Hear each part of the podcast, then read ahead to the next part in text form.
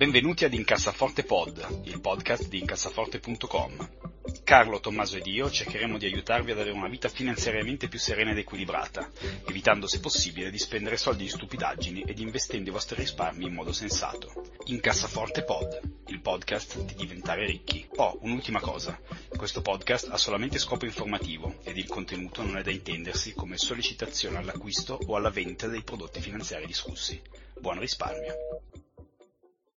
Salve a tutti e bentornati ad una nuova puntata di Incassaforte Pod, il podcast di incassaforte.com, eh, un blog di personal finance in italiano. Io sono Andrea Alfieri, con me c'è Tommaso De Benetti, come al solito. Ciao a tutti. E c'è anche Carlo. Ciao a tutti. Che ha infranto tutta una serie di regole del codice della strada per essere con noi questa sera e lo ringraziamo per questo. Eh, questa prego, puntata prego, gli costerà probabilmente centinaia di euro eh, in, in, multe. No, sono tutti punti della patente che tolgo a mia nonna, quindi state tranquilli. Grande, ah, salutiamo la nonna di, di Carlo. eh, la puntata di oggi ehm, la dedichiamo, abbiamo accumulato eh, nei, nelle settimane in cui abbiamo cazzeggiato eh, facendo altro e bagordi nel periodo mh, natalizio, abbiamo accumulato una serie di mail molto interessanti eh, che ci fanno anche delle domande eh, che ci è sembrato intelligente provare a rispondere un po' a beneficio di tutti. Quindi iniziamo subito con una domanda di Valerio Artusi che dice volevo chiedervi cosa ne pensate di Prestiamoci piattaforma per il peer-to-peer lending. Sembra avere rendimenti interessanti e con un rischio accettabile. Ehm, allora, eh, abbiamo già parlato di questa cosa. Intanto, Tommaso, vuoi magari spiegare per i meno avvezzi cosa sono le piattaforme di peer-to-peer lending e come funzionano? Sì, allora io lo presumo perché in realtà non ho, non ho avuto modo di provare questo prestiamo, cioè, semplicemente sono delle piattaforme, ne, ne, esistono di vario tipo, dove qualcuno mette dei soldi a disposizione, qualcuno ha bisogno di soldi e queste piattaforme consentono ad uno di prestare soldi all'altro. Uh, senza intermediari, diciamo. Senza intermediari, in cambio, presumo, di un, uh, di un, uh, di un interesse di qualche tipo che, che, viene, che, viene, ridato dopo un certo periodo di tempo. Non conosco questo prestiamoci, che vado a vedermi subito e vediamo un attimo quali sono i dettagli della, della piattaforma. Intanto... Sì. Allora, il concetto è la cosa importante, no? appunto come diceva giustamente Tommaso, cioè l'idea è eh, sul, su, diciamo, sul, nella scia di tutto ciò che è eh, Uber, Airbnb, eccetera, eccetera, è da dire tagliamo il famoso middleman, di solito quando uno ha bisogno di soldi va in banca per, e, e la banca presta a questa persona o questa famiglia soldi che in compenso ha ricevuto da qualcun altro. Ehm, facciamo appunto dei, dei prestiti peer-to-peer. Ehm, la cosa sembra molto interessante, il più famoso, diciamo il primo, eh, la prima piattaforma è Lending Club, eh, che è una, un, una startup americana che vale tra l'altro un mucchio di soldi come, come quasi tutte. Ehm, Carlo, tu cosa, cosa, ne pensi? Qual è la tua impressione su queste cose? Uh, no, ma sono sicuramente delle ipotesi, delle ipotesi, meritevoli. Adesso prestiamoci nello specifico, non lo conoscevo neanche io, quindi mi sto proprio in questo momento leggendo un po' le, le caratteristiche. Sostanzialmente mi pare di capire che funzioni eh, di fatto come un mercato, è, è, un eBay dei prestiti, anziché comprare e vendere cose, ci sono persone che chiedono soldi e altre persone che, che gli danno dei soldi. Eh, allora, presumendo, come immagino sia naturalmente, che tutto sia regolamentato e che ci sia un rating per accedere a questi prestiti, e già, e già, e già, e già stai, inizi ad essere particolarmente ottimista, infatti il primo problema è questo qui. Eh, io avevo esplorato l'Ending Club negli Stati Uniti. Sì. Qual è il problema? Il problema è che è un prestito tra persone, cioè di base è un contratto tra persone, quindi non c'è nessun collateral, come dire. Eh, di solito le banche quando prestano dei soldi a qualcuno c'è un'ipoteca piuttosto che non so che. In questo caso si è, per usare un termine tecnico, un po' col culo al vento. Ehm, il mio punto di vista, lo, lo dico, eh, io ho provato Landing Club e queste piattaforme. Sembra che i rendimenti siano, siano accettabili, interessanti, sembra che il rischio sia accettabile, alla fin fine non è così, nel senso che se delle persone non riescono ad ottenere eh, un prestito da una banca, di solito finiscono qui probabilmente. Di solito c'è un motivo, esattamente. Ehm, quindi eh, tendenzialmente sì, eh, la mia esperienza e l'esperienza di tante altre persone, potete andare a cercare, eh, c'è un bellissimo ehm, eh, thread sul, sul, forum di Mr. Money Mustache in cui la gente racconta le sue esperienze con appunto l'Ending Club. Eh, alla lunga quello che succede è che il rischio è leggermente maggiore di quello che uno si immagini e quindi questi rendimenti che all'apparenza sembrano piuttosto golosi poi di fatto vengono erosi dal, dal rischio. Devo dire che eh, è anche la mia esperienza personale. Io avevo messo dei soldi sull'ending club, eh, ho ancora una posizione molto piccola perché sono prestiti che durano fino a un massimo di 6 anni, quindi io l'ho aperto quando ero negli Stati Uniti. Eh, alla fine, al netto di spese, default, cazzi mazzi, il rendimento netto che io ho avuto è tipo uno 0,5%, che facevo molto prima a lasciarli un, in banca eh, e eh, avevo la metà dei, dei mal di pancia e dei casini. Secondo me vale poco la pena, quindi non conosco, prestiamoci, lo dico, eh, però la, la, mia esperienza è che eh, ci sono ci sono investimenti più, più, più, intelligenti secondo me di questi. Sì, io qua sto guardando i termini, allora se investi, cioè se presti fino a 5.000 euro puoi prestare fino a 100 persone diverse, che mi pare un po' tanto, eh, e in teoria il tasso di interesse parte dai 3,90 e va su, non so fino a quanto possa arrivare legalmente prima di diventare strozzinaggio. sì, eh, invece... Eh, intorno al 14 credo addirittura così alto? Sì, sì, sì, sì, E, invece se uno chiede un prestito uh, c'è una commissione di prestiamoci che va dallo 0,5 al 6,50 e poi hai delle, delle fee varie di apertura, di chiusura, delle rate, di rata insoluta eccetera. Bisogna farsi molto bene i conti penso. No, la questione è per quanto eh, vi, vi, garantisco, eh, se avete dei soldi extra metteteli in altre cose, questo è, e questo è il mio consiglio personale, poi ciascuno ovviamente fa quello che gli pare.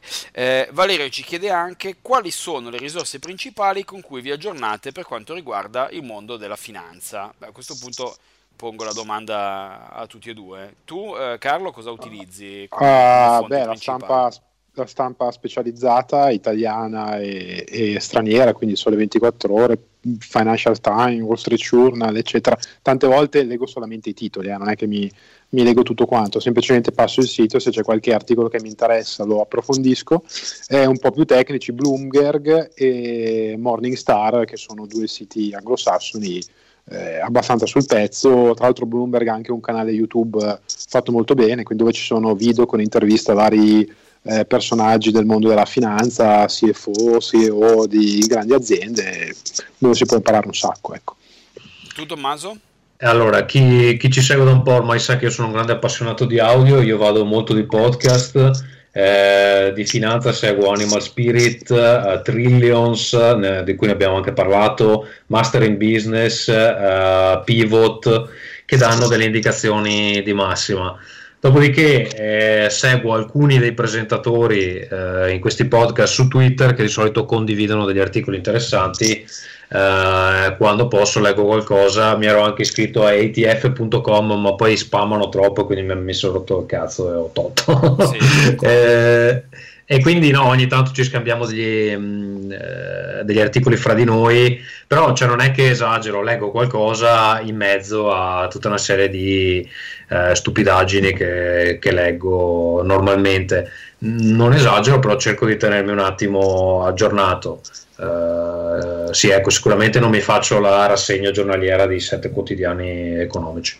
Sì, io faccio un po' un mischione di quello che fate voi due.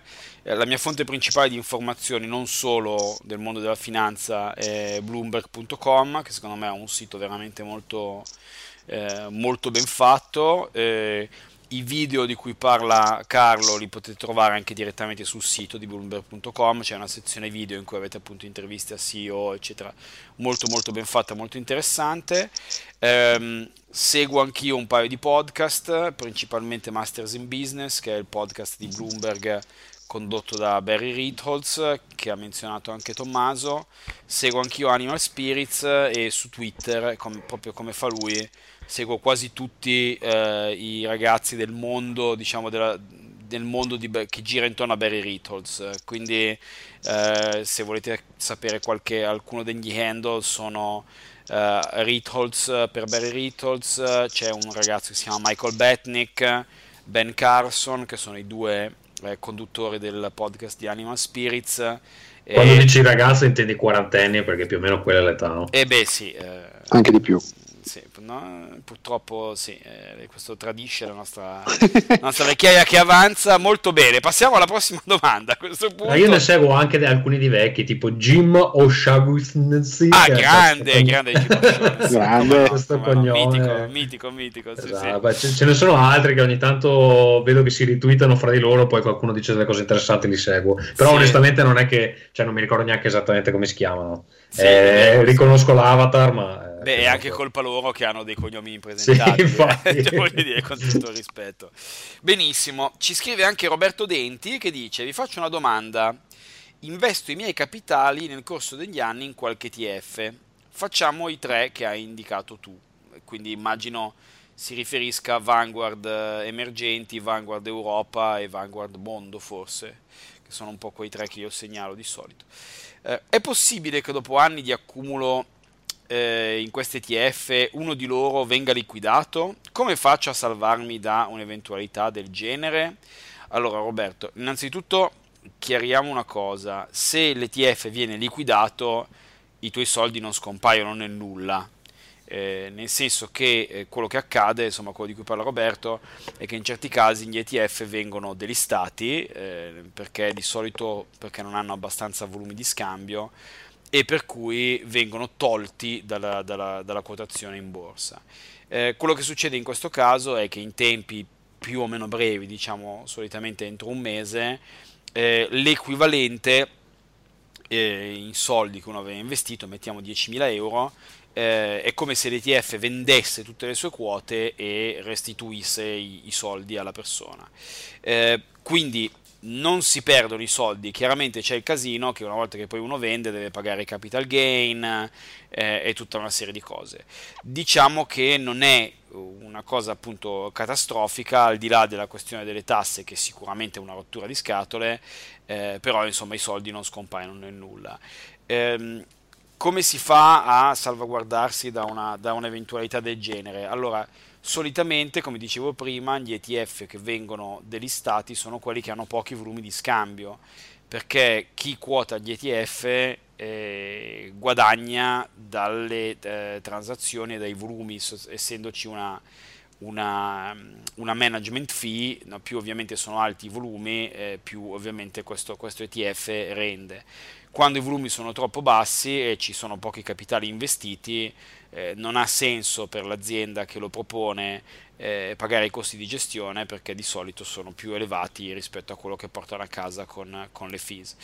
Quindi eh, per questa ragione una buona idea è quella di investire in ETF che si dice scambiano molto e hanno buoni volumi, quindi guardate i volumi giornalieri e guardate quello che si chiamano gli assets under management o la capitalizzazione del, dell'ETF.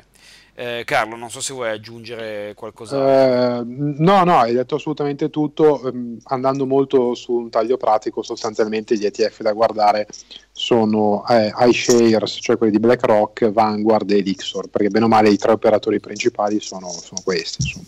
Sì, ecco. E una cosa anche che mi sentirei di segnalare è se avete un'ottica veramente di lunghissimo periodo, eh, cercate di diffidare anche da questi tre grossi ETF providers, cercate di eh, diffidare da quelli che potrebbero essere diciamo, gli ETF lanciati per moda. Eh, faccio un esempio stupido, eh, negli ultimi anni appunto con le ottime performance dei FANGs, quindi Facebook, eh, Amazon, Google eccetera, eh, sono stati lanciati degli ETF automation, degli ETF eh, technology eccetera. Ecco, non è detto quali sono i classici ETF che vengono lanciati dopo che una certa asset class ha avuto rendimenti particolarmente positivi, no? eh, quindi dieci anni fa lanciavano gli ETF energia che poi pu- puntualmente il petrolio ha fatto schifo per dieci anni. Eh, quelli di solito vengono lanciati sul, sull'onda di una moda e per cui potrebbero a lunghissimo termine essere poi abbandonati perché le mode passano. Diciamo che se voi prendete o su iShares, quindi che è BlackRock, o su Vanguard o su Lixor, degli ETF indice di eh, mercati abbastanza ampi come Europa, eh, emergenti, Stati Uniti, mondo, è molto difficile che questi vengano delistati dall'oggi al domani. Ehm, altra domanda da parte di Simone Pagliano che dice ho fatto un check-up ai miei investimenti ho scoperto che lascio circa 400 euro in commissioni ai fondi comuni. Vorrei passare gli ETF Vanguard o Lixor, ma dalla banca mi chiedono parecchi euro per ciascuna commissione e con spese di amministrazione del conto titoli eh, sarei punto a capo. Ho pensato ad una piattaforma online tipo Directa o De Giro per abbattere i costi. Potete consigliarmi? Qua io ragazzi mi chiedo, chiedo a voi se avete, se avete idee perché io onestamente uso che banca e Fineco sì, anch'io, anch'io, anch'io, anch'io uso il conto, il conto, corrente direttamente. Um, intanto una cosa, Simone parla di giustamente 400 euro di commissioni, ma non ci dice quanto hai gestito, perché se spendi 400 euro di commissioni su 4.000 euro è un discorso, se insomma, lo fai se su 40 milioni, di euro, euro è, è, sempre, è, sempre, è, sempre, bene eh, non dirci quanti soldi hai, ma parlare direttamente in percentuali, che, che è, più, più, semplice. Eh, ma questa vabbè, era una, una rilevazione così bonaria. Eh, l'altra cosa, io personalmente preferisco avere meno cose possibili, quindi l'idea di avere un conto corrente, magari una piattaforma dedicata a parte, eh, non mi piace molto perché devo gestire due cose anziché una. Eh, quindi io personalmente rimango su, sul conto corrente. Eh, l'unica cosa è mettersi lì, spulciare un po' le varie condizioni e vedere quello che, che, che ti tratta meglio. Ecco. Eh, allora io posso fare questa considerazione, essendo che abito all'estero, avevo bisogno di una banca in Italia che ha un servizio online decente eh, l'ho trovata in Fineco perché mi è stata suggerita, credo non sia l'unica, mm, devo dire la verità, non ho fatto moltissime ricerche, quindi probabilmente ci sono delle alternative. Fineco Online ha una buona piattaforma eh, che posso gestirmi da praticamente ovunque nel mondo. L'unica cosa che non mi piace è che hanno un'app eh, che è utile per guardare come, son, è messo il portfolio, ma poco altro, perché quando uno vuole andarsi a vedere un, uh, un, ETF particolare e vedersi le schede con i dettagli, la composizione, eccetera, l'app fa veramente schifo, bisogna andare ogni volta sul sito. E, e tra l'altro un'altra cosa che voglio dire è che per un lungo periodo uh, ho sbagliato pensando che il sito di Fineco fosse www.fineco.com, ma purtroppo è un sito di phishing. non avranno rubato tutti i soldi perché il sito vero è finecobanca.com. Fantastico, Beh, gran, grandi, grandi momenti. Allora, segnaliamo intanto una cosa: noi non abbiamo nessun tipo di affiliazione né con Fineco che con che banca, parliamo da, da users, eh, che, sia, che, sia, chiarissima Chiaro. la cosa. Eh, Però scusa, qui lui dice una cosa: 400 euro in commissioni ai fondi comuni, cioè quando compri TF comunque le, le, le paghi insomma le spese, non so se intenda anche quelle no? o, sì. o, se sono solo allora, per tenere i soldi. In questo appunto come, come diceva Carlo è, sarebbe importante sapere, eh, cioè nel senso per, per Simone eh, deve pensare più in percentuale che in valore assoluto. Eh, io di solito considero quando parlo di, di ETF indice eh, credo che nel 2019 spendere più di uno 0,75% all'anno in, in, spese di gestione sia proprio immorale. Eh, diciamo che idealmente sotto lo 0,5%. Per quanto riguarda invece i costi di transazione, che sono di solito dei fissi che uno paga per, per fare un acquisto, ecco, io cerco di fare in modo che siano sempre almeno sotto l'1%, perché eh, se uno deve comprare eh, 500 euro in azione e spendere 20 euro di commissione, eh, iniziano ad essere cose che anche in un'ottica di lungo periodo però impattano abbastanza, quindi insomma lo, cercherei di sconsigliarlo, ecco, mettiamola così. Eh, Comunque, insomma, ehm, vediamo un po'. Ci chiede anche Federico Ferranti, ultime due domande, ci chiede ehm, due domande sulla gestione delle spese e del budget. Come gestite a livello di budget mensile le spese più grandi che vengono effettuate uno o due volte all'anno, tipo l'assicurazione dell'auto, un viaggio o le tasse? Guardate alla fine dell'anno loro peso sul budget annuale o dividete la spesa su più mesi? Allora, posto che secondo me non c'è un modo giusto in senso assoluto, eh, il momento che la spesa è accounted for, uh, Tommaso, tu cosa, cosa, fai per queste spese one shot? Allochi un pezzettino ogni mese eh, di modo da fare una specie di accrual oppure le budgetizzi a livello annuale e poi quando arrivano arrivano? Mm, allora, sto pensando perché io in realtà alcune di queste spese non ce le ho. Uh, per esempio l'assicurazione dell'auto, ecco, però il viaggio importante semplicemente metto da parte, cioè mi faccio proprio un budget vacanze e poi spe- prendo, prendo, da lì, eh, mi pare che ne abbiamo parlato anche in, in precedenza. Onestamente il, uh, il budget tasse, il, uh, cioè per esempio il, il, il, budget vacanze ce l'ho annuale e ogni tanto qualche anno sforo, qualche anno faccio meno, e, eccetera il budget tasse più o meno lo posso stimare a inizio dell'anno e quindi non, non, è mai troppo inatteso, anche se come avevo detto in un precedente episodio, eh, tipo nel 2018 mi sono arrivati 3.000 euro che non, non mi aspettavo e quelli là li ho pagati. In realtà, devo dire la verità, io il budget tasse non ce l'ho, lo prendo da ovunque ci siano dei soldi. eh, cioè so che, de- che le tasse eh, sono certe come la morte e quindi mi tengo da, da pa- però non è che ho proprio un budget per le tasse è il, il, la parte eh, di soldi che, che, che, ho lì nel conto che posso spendere ecco. E invece... la verità non, so, non sono preparatissimo per queste cose cioè Consiglio di fare quello per le vacanze perché poi vi sembrerà di avere dei soldi gratis. Uh, ogni volta che comprate una roba, cioè mettete via dei soldi ogni mese che vanno in un conto separato che vanno in una parte del conto separata, non so come volete dividervelo, ve li mettete sotto il materasso, quello che volete, e poi quando fate le vacanze, anzi sotto il materasso non rendono probabilmente, e quando fate le vacanze prendete da lì e vi sembrerà appunto di, di, di, di esservi fatti un regalo.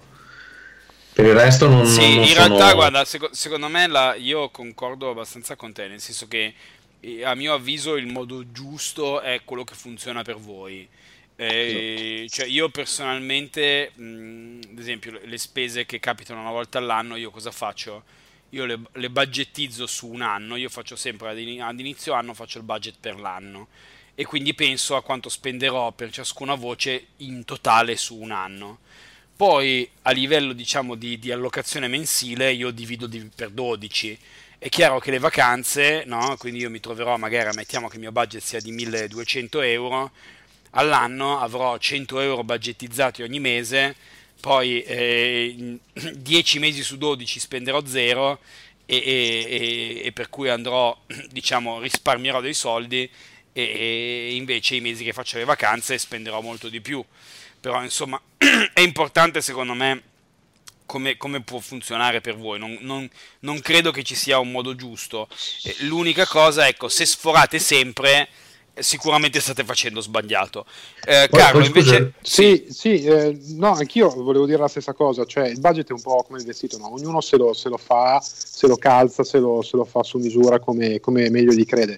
Io non impazzirei sulla questione del budget, nel senso il budget è importante, assolutamente, va fatto, l'abbiamo detto tante volte, è giusto programmare le spese, però neanche arrivare a fare il budget eh, settimanale o giornaliero perché poi si, si, si perde di vista il, il, quadro generale che appunto è quello di, di spendere meno di, di quello che, che, che, entra.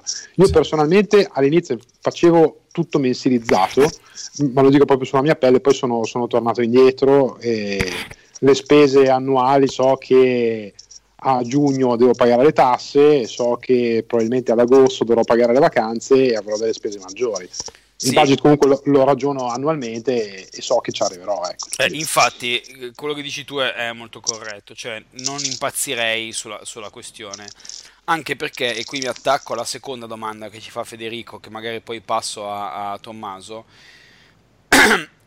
è a questo che serve il famoso cuscinetto per le emergenze, cioè noi possiamo fare il lavoro migliore possibile, però poi alla fine, un giorno o l'altro, una spesa imprevista capiterà sempre, quindi non si può prevedere l'imprevisto, bisogna provare a farlo, no? Quindi naturalmente uno per questo si crea il cuscinetto perché 9 anni su 10 non gli serve, l'anno su 10 che però gli serve, il cuscinetto ce l'ha.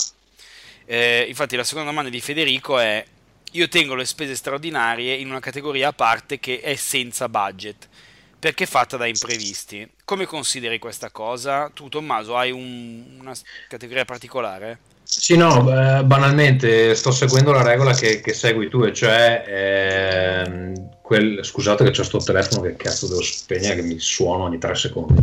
Ehm, eh, metto da parte questa cosa del cuscinetto che idealmente per me sono i 10.000 euro che posso, cioè che ho lì e, e qualsiasi cosa succeda posso pescare da lì. Non sono mai arrivato ad avere 10.000 euro puliti che posso usare in quel modo là però tendenzialmente te- tendo verso quella cifra, eh, diciamo idealmente. Quindi se uno ha da parte 10.000 euro, insomma, eh, le, le emergenze emergenze in genere riesce a coprirle, poi se ti va a fuoco a casa è un altro discorso. Eh beh, certo. Eh, sì, per quello eh, fanno no, le assicurazioni. Esatto, nel senso quello che eh, potenzialmente eh, puoi, puoi, il rischio che potenzialmente puoi scaricarlo, scaricalo e, e si scarica tramite, tramite, ovviamente l'assicurazione. Quindi eh, trasformi una spesa incerta in un'uscita certa. Sai che c'è, però se non altro sì. eh, non rischi che ti sfuga di mano. Sì, io per le spese veramente straordinarie, quello che faccio, cioè le cose proprio più che straordinarie direi impreviste per le spese impreviste io ho un budget annuale che alloco con una mm, metodologia che in termini tecnici si chiama la cazzo di cane, eh, nel senso metto una certa quantità ogni anno, eh, naturalmente l'unica costante è che ogni anno questa quantità che io alloco è sempre sbagliata, eh, però diciamo che sul lungo termine tende ad essere giusta, no? quindi eh, un anno o non ho spese impreviste per cui ho messo, ammettiamo, diciamo 3.000 euro, 2.500 euro di spese impreviste e poi ho zero e per cui tra virgolette risparmio un sacco di soldi e poi invece ce l'hanno come è accaduto l'anno scorso che mi, ci siamo comprati un appartamentino e ho dovuto comprare un letto, una cucina e questo e quell'altro e ho sforato tutto il budget di, di 10 volte tanto. Ecco, è, è, per quello che uno appunto si crea i, i cuscinetti. Molto bene, direi puntata interessante, siamo andati sufficientemente lunghi, spero che queste risposte siano utili non solo a, ehm, a chi ci ha posto le domande, se avete considerazioni, consigli, altre domande, insulti, non esitate a scriverci alla nostra mail che è incassaforte.gmail.com eh, passiamo ai consigli della settimana. Eh, Tommaso, tu cosa ci consigli questa settimana? Allora, io ho guardato uh, una serie su Amazon Prime Video perché ho scoperto, uh, per tornare all'argomento abbonamenti che ci si fa mensilmente, che se uno si fa solo il video uh, costa 2,99 euro e comunque ha 5-6 serie che a me interessano, fra cui appunto The Terror, di cui parlo adesso, poi c'è Preacher, c'è American Gods, c'è This Is Us che è molto molto bella e altre cose, insomma 2,99 euro al mese, ho detto sti cazzi facciamola, poi a un certo punto diventano 5,99 che comunque è la metà di Netflix, eh, però ovviamente non è che, ho smesso di pagare Netflix, sì beh certamente, è tutto additivo esatto, allora The, The, Terror è una eh, serie basata su un uh, romanzo uh, di un autore che si chiama Dan Simmons con, con lo stesso nome ehm, che parla di due eh, vascelli eh, che si incastrano nell'Artico eh, nel, nel, periodo che va dal 1845 al 1848 e questi vascelli cercavano un passaggio per, um, fra i ghiacci per connettere, eh, adesso onestamente... Un passaggio a nord-ovest? Sì, che però va dalla, dalla, dalla um, Groenlandia al Canada, non so, non so ti, ti, giuro, non mi ricordo neanche esattamente che punti stavano cercando di connettere, perché tanto è irrilevante. Queste due, ne, due, navi eh, si può andare a vedere comunque perché è tratto da un, da un fatto storico. Queste um, due navi si incastrano perché il capitano della nave principale, che è appunto il Terror, l'altra si chiama Erebus, eh, il capitano Sir John Franklin eh, decide di fare lo sbruffone e dire no no ma ghiaccio lo spacchiamo non vi preoccupate. Praticamente si incastrano durante la notte una notte particolarmente fredda eh, si ghiaccia tutto e si ghiaccia per diversi metri. Quindi queste navi sono incastrate nel ghiaccio e il ghiaccio eh, in questa zona artica non si scioglie. Loro pensano inizialmente che vabbè dai ci facciamo l'inverno qua, eh, passerà e poi stanno lì tre anni praticamente. Voi potete immaginare che questi... Ma come? Ma veramente? Sì, sì, sì questi vascelli eh, tra l'altro erano pieni di eh, vettovaglie, eccetera, quindi potevano resistere anche per tempi molto lunghi, per situazioni molto complesse, solo che tre anni sono di una lunghezza spropositata come potete immaginare, la gente a bordo di questi vascelli, che erano un centinaio di marinai, un po' di più, eh, dopo un po' inizia a sbroccare. E lì inizia la parte un po' più inventata perché è un, è un horror fondamentalmente è un horror sui ghiacci con marinai che, che sbroccano e, e, il, e, e, il, sole che viene su tipo 5 secondi al giorno. Sì. Eh, poi ci sono gli eschimesi e c'è tutta una, una, una, roba, una roba, particolare, gli, gli, animali feroci, eccetera. È molto bella, è girata molto bene, ha degli attori eh, notevolissimi. Ehm, tipo Jared Harris, Tobias Mendez, che forse non, non, vi dicono niente, ma li avete visti tipo nei Pirati dei Caraibi, li avete visti in, in uh, Game of Thrones uh, e in altri. Il, uno dei due capitani è Charan Hines, credo che si pronunci così, che, che è una faccia nota. Uh, però adesso non vi saprei dire in che altri film c'è, ma c'è tipo in, in ogni tre film inglesi. Uh, bello, mi è piaciuto molto, sono dieci episodi, ben girato, assolutamente cruento, uh, però non, non, da jump scare, da horror di seconda categoria, diciamo, è una roba, è una storia di sopravvivenza e potete, potete immaginare un po' come, come, come, sì, come sì. procedono. Sì, com'è, com'è, il ritmo, Tommaso? Perché di solito finiscono per essere un po' lente queste cose. Invece mm. va. Sì, è un po' lento essendo perché c'è, c'è, proprio una roba un po' in costume, no? Quindi è un po' lento, però ha una parte soprannaturale che, che accelera un po' quel, da quel punto okay. di vista. Sì, e tra l'altro si conferma insomma la storia che eh, navi, ghiaccio e ehm, eh, comandanti sbruffoni non sono una buona combinazione. Eh, Carlo, tu cosa ci consigli? Allora, io vi consiglio questa volta, siccome è un periodo che sono abbastanza preso con le biografie di personaggi storici, vi consiglio Napoleone il Grande di Andrew Roberts, che è uno storico eh, inglese, credo, americano, non so, forse probabilmente inglese, eh, bravissimo, che eh, ha scritto questa... Mh, mega biografia di Napoleone, dico mega perché è veramente un tomo importante, eh, però si legge come sempre quando scrivono 1200 pagine, mi dice Amazon, mm. però mi dice, eh, però come, come, sempre quando scrivono gli anglosassoni, chissà perché le cose sono molto meno pallose, non, non, non so come mai. Eh, in questo caso Andrew Roberts eh, fa una, racconta una, questa biografia di Napoleone partendo dal... Mh, dal corpus delle, delle, lettere napoleoniche, che sono più di eh, 30.000, se non sbaglio, 30, 35.000, una cosa del genere. 30.000 eh, lettere? Sì, sì, sì, 30.000 lettere. Che so, meno email io. e, e, tutte le varie lettere che Napoleone ha scritto a, da, dalla moglie al, agli amici, ai politici, agli altri generali quando era sui campi di battaglia, quando era in patria, eccetera, da cui ne emerge il, il ritratto della vita di, vabbè, di un uomo ovviamente incredibile e della, della sua ossessione per, per, la Gran Bretagna, perché il suo nemico giurato, insomma, è sempre stata la Gran Bretagna che alla fine non vuole fare uno spoiler, ma non è mai riuscito a sconfiggere, eh, fino a quando è morto in, in esilio. Ma comunque mh, è, un, è, un, pezzo di storia importante che tante volte. Eh, a, par- eh, a, parte la figura di Napoleone viene magari un po' eh, lasciato sotto traccia perché si studia tanto la rivoluzione francese e poi si passa alla, alla restaurazione. Di mezzo c'è solo la figura di Napoleone. Scusa Carlo, 30.000 sì. lettere sono, sono, due lettere al giorno per 40 anni. sì, sì. Tieni, è anche vero che questa, di questa cosa ce ne stupiamo, però le lettere nell'antichità, insomma, ma fino a pochi anni fa erano molto più brevi, cioè quelle che erano due o tre pagine di quadernino che oggi noi con 5 minuti di WhatsApp scriviamo molto di più come caratteri probabilmente, erano, erano lo standard, quindi eh, sono, sono, molto più brevi le lettere di una volta. Eh, però ecco, tornando, tornando, al tema, secondo me è, è, interessante perché dà attraverso la figura di Napoleone un, uno scorcio su un pezzo di storia che vale la pena magari di approfondire se uno vuole.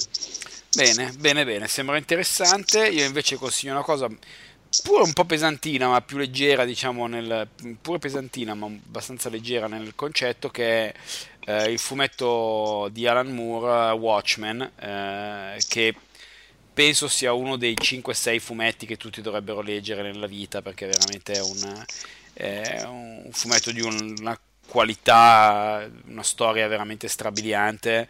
Eh, molto bello, molto dark, diverso dal, dal film, eh, pure molto bello, ma che ha un finale che stravolge completamente quella che è la, la eh, diciamo la se, se, ricordo bene quello che è invece il fumetto, giusto? Me lo confermate o sto dicendo una cazzata? No, allora, allora il finale sì. è diverso. Ah, è ecco, diverso. Sì, sì, ah, diverso, diverso. E, ed è eh, molto a me, più... a me piace, più quello, piace, più quello, del film, devo dire la verità. Ah, no, quello del fumetto è molto più dark invece. Eh, a me piaceva di più per quello.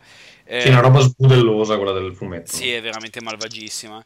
Ehm io lo consiglio, è interessante, bello, è anche un bel tomo, c'è un'edizione un po' figa che potete trovare su Amazon che pesa tipo 4,5 kg, quindi è praticissima se siete gente che viaggia molto, ma è molto bella, devo dire, da, da leggere. Io infatti, che sono uno spendaccione schifoso, l'ho comprata sia nella versione tomo biblico che nella versione Kindle eh, per potermela leggere anche in viaggio è veramente boh, è un... eh, ma più che altro Watchmen è ancora interessante perché al di là del fatto che era stato scritto durante la guerra fredda ed è assolutamente evidente perché le tematiche sono, sono quelle però solleva anche delle questioni morali che, che non sono banalissime e, e, sono ancora attuali in un certo senso no? ah sì sì beh no Alan Moore è chiaramente uno sballone però è uno, sballone Vabbè, Alan Moore, Alan Moore è un genio eh, sì, oggettivamente sì. Eh, ecco, no, ha, ha anche scritto un libro tipo di, di 7000 pagine che si chiama Gerusalem. Sì, sì, ha scritto veramente di tutto. No, io l'unica cosa che volevo dire su Watchmen, che è ovviamente stupendo, eh, e di cui ricordiamo non esiste un seguito, perché se vedi non esiste un fumetto seguito di Watchmen, esiste in realtà, ma lasciate perdere.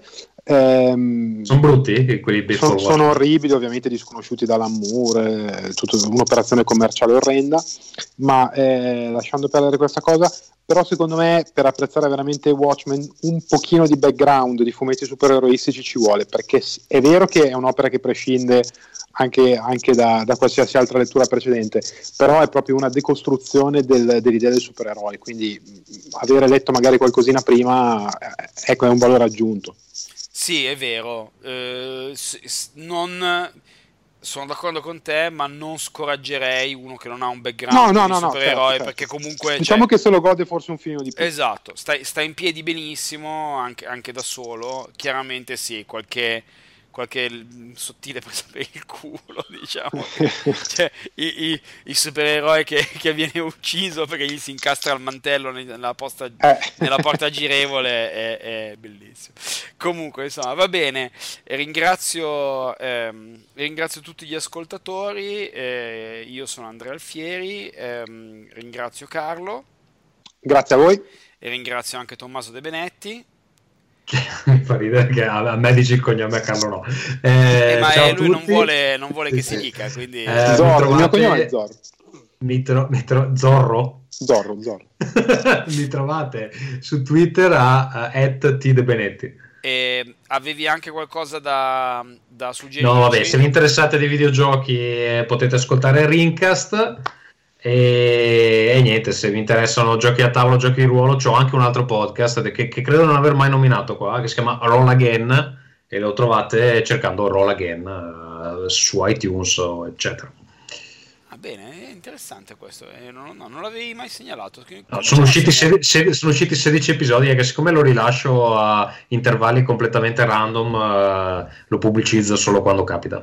Ho capito, va bene, ringraziamo tutti, ci sentiamo tra una settimana o due o chissà quando. Ciao ciao. Ciao.